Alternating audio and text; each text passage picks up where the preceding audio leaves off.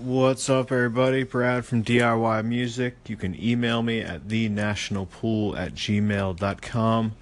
Just want to say happy Labor Day to everybody, and uh, I hope you're going to have fun or be productive either way. Make the most of it. Um, I know for me, I'm probably leaning more towards the productive end of things. I'm working on a beat right now that. Uh, it's it's actually morphed into like three or four different songs, but I'm learning a lot it's awesome. It's it's one of those you know I'm because I spend so much time mixing, uh, probably two or three times, four times as long as I do on actually making the beat. I'm trying to think as three different people essentially as the artist, as the mix engineer, and and a lot of times those two come together quite nicely, um, where I'm making you know decisions based upon the synth type or you know the snare type and finding a new snare that that fits what I'm trying to do. And that's the other thing too is just trying to do something before you just start scrolling through snares. Like just take a moment and pause and think like what excuse me what kind of snare am I trying to find? Um, so right now I'm matching a loop and I was actually only going to use it in an intro in this like industrial hip hop thing and I was like angry as I was doing it. I was like, raw, you know, going for it. And then I was just gonna throw this drum loop in there, and the drum loop just stopped me in my tracks, and YouTube just changed. So I had all these, you know, crazy samples um, that I was about to check out, and YouTube changed their format again, which means the downloaders have to catch up their formula, and they'll get around it eventually. Um, so I couldn't do that. So I've the the loop just stopped me in my tracks. But what I figured, you know, e- even though it's it's under my uh, paid for stuff, so probably came from Native Instruments, and it's also a loop and like it's a little bit cheesy. So eventually, I'll get to a point where I'm starting to drop it. I also noticed that Abbey Road's vinyl, um, if for nothing else, throw it there on the loops, and when you hit stop it like stops the beat a hell of a lot cooler than Vari-Fi on Pro Tools because Vari-Fi is like it's way too predictable. What I found here just from hitting stop while I'm doing this, it's awesome. I, I made a note to actually go in and do a whole separate audio track because it's already a loop. It's not like the best quality, so it's not like I'm gonna screw it up or anything. And just do a whole new audio track of just like hitting stop in different places and seeing how it feels. And you know, I'm trying to get better at beat drops because I love them, but I also don't want to have too many. I want to have the ones that I do.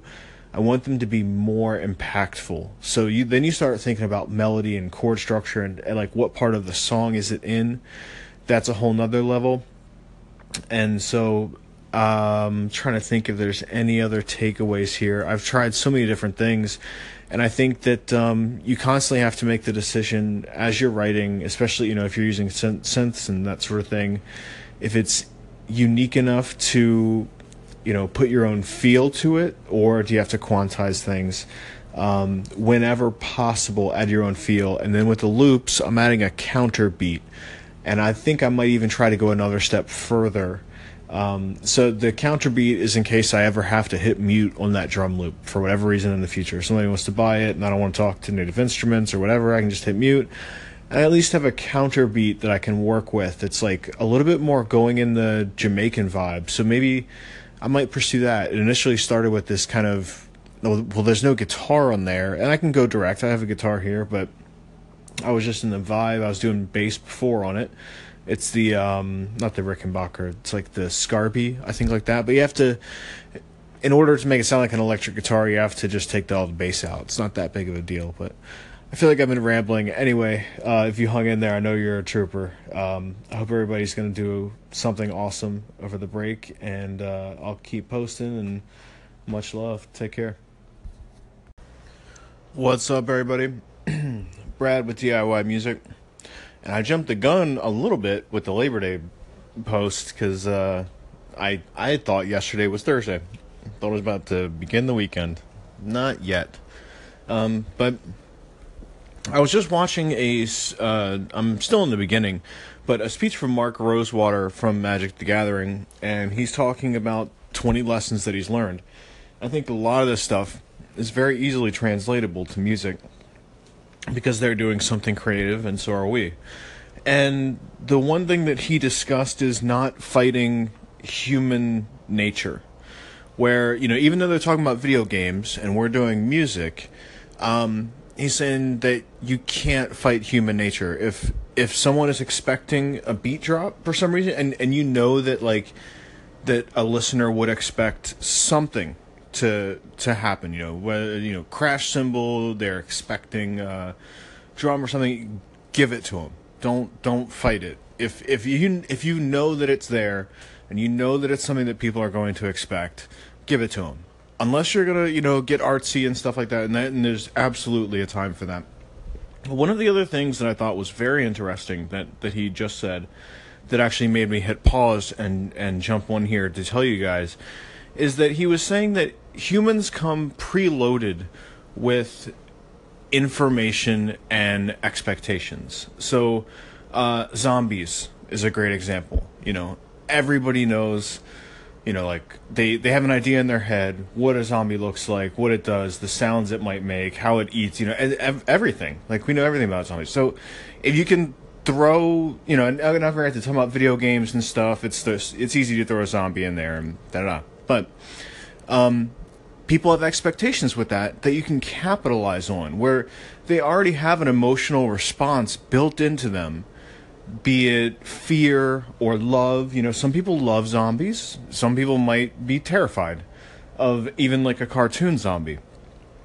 But uh but knowing what that expectation is and then capitalizing on that. And i, I think that uh I, I actually yeah most uh, rock and hip hop um definitely come to mind where there's there's very clear expectations about what's going to occur in the song.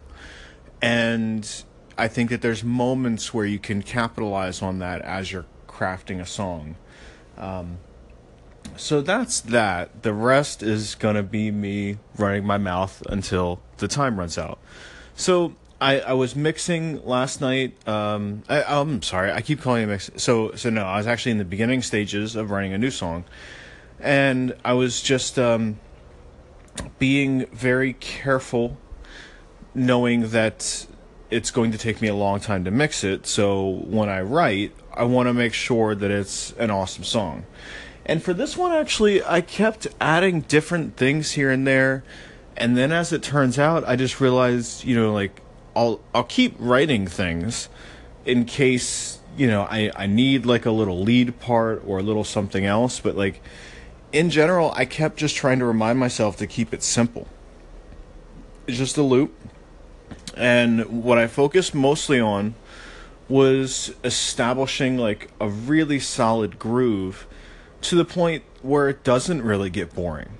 You know, it's it just grooves. Like it is a little bit less rap and more in like an instrumental, kind of like just a relaxing, you know, grooving beat. So it might be a little bit tough to, you know, to have a rapper on there, but that's what I wrote, and so that's the direction the song was going in. So I didn't try to fight it and make it become something else. Although if if you know what you're doing, yeah, I think that that's a possibility, but you're fighting it. If you're gonna do something else, if you're gonna make it, just just start from scratch and make it what you want it to be. So so with this, I wasn't fighting it. I realized the direction that the potential of the song had about it just really just being like a cool little groove that just that just grooves. And so once I realized that, I I capitalized on that of like I'm not gonna fight this and and try to, you know, yeah. I I think once it gets towards the editing phase and the end of mixing, I'll try to be more creative and and add in some beat drops and stuff. But for the main song structure, I'm just trying to make it groove and not fight it. So there's my five minutes. Um, for everybody on the podcast, it's an anchor and it lives you to five minutes. What's up? What's up? Brad with DIY Music, and today I got some business talk for you guys. So this will be uh helpful for anybody in any genre of music and uh, and even art, you know, and and anything necessarily. Um, but for the music part, um, I want to talk about PROs or performing rights organizations. Um, there's there's so much to cover with this stuff, so I'm only really gonna talk about the basics here. But um, what you've got here is two, possibly three organizations in America, and there's also a different one, at, at least one, in every single country, and they all talk to each other essentially. So in America, we have ASCAP and BMI and SESAC. Now, I need to do my research on SESAC a little bit more. They might have gone out of business, gotten bought. They might still be around even stronger. I'm not sure. I am with ASCAP. Um, the good news is it doesn't really matter. They're like w- which one you go with. You're going to want to register as a songwriter and as a publisher, and it'll cost you a little bit of money just to register. the The fee changes, you know, as like everything else. It always only goes up. Um, I think when I registered in like 2002 or three or something, it might have been free or fifteen dollars, but now it's like up to like sixty. But you got to do it.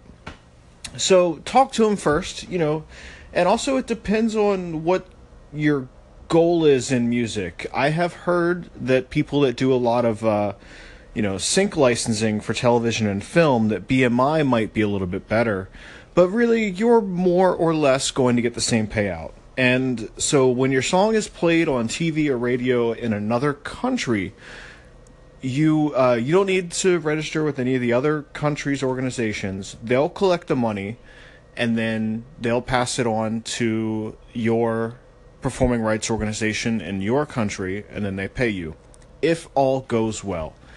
Um, two things that have happened to me was uh, the I, I had a song placed on a TV show on CNN. So I once I found that out, I was like, all right, you know, here here come the the big checks, and um, no money. And as I contacted ASCAP, they uh, they said, oh, we just didn't look at CNN that quarter.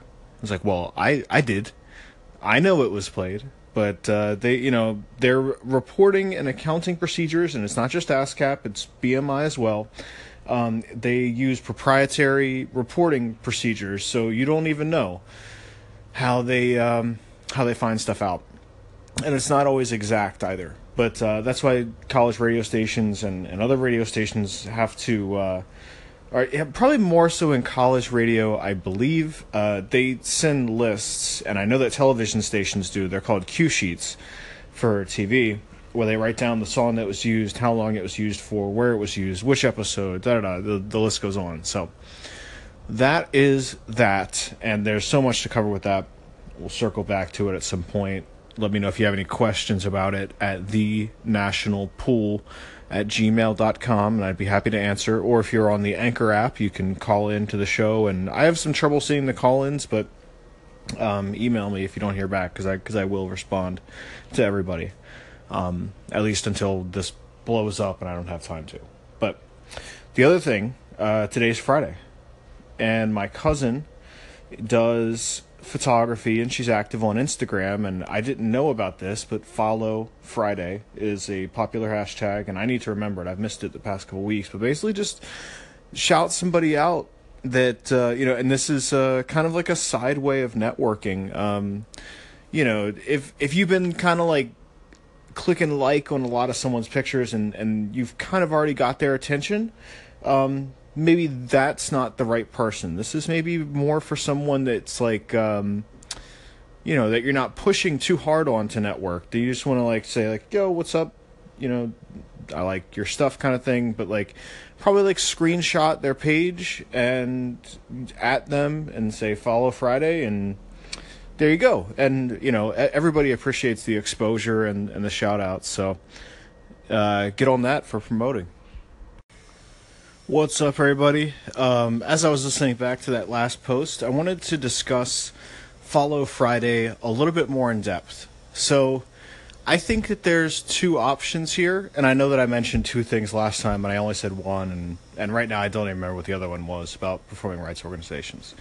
Um, Oh, actually, yeah, it was the uh, possibility of uh, corruption in certain countries with ASCAP. So you know, corruption is worldwide. I mean, I lived in Japan for like two and a half years, and from what I understand, their government is fairly corrupt as far as like bribery and things of that nature. So that's kind of what I'm discussing here. Is like if your music's getting played in a weird country that might, you know, their their laws and corruption might be like not really up to par. Um, you might not get your money, or you might get paid less. But okay, so there's that point that I missed.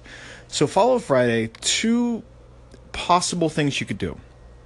One if your page is just um, kind of as it is uh, on Instagram at the moment, um, I would say do someone on Follow Friday that like that you want to work with that you don't necessarily have to impress too much. That you're more or less at their same level and and you think that you know there's a possibility that giving them the shout out might lead to uh, a collaboration or something.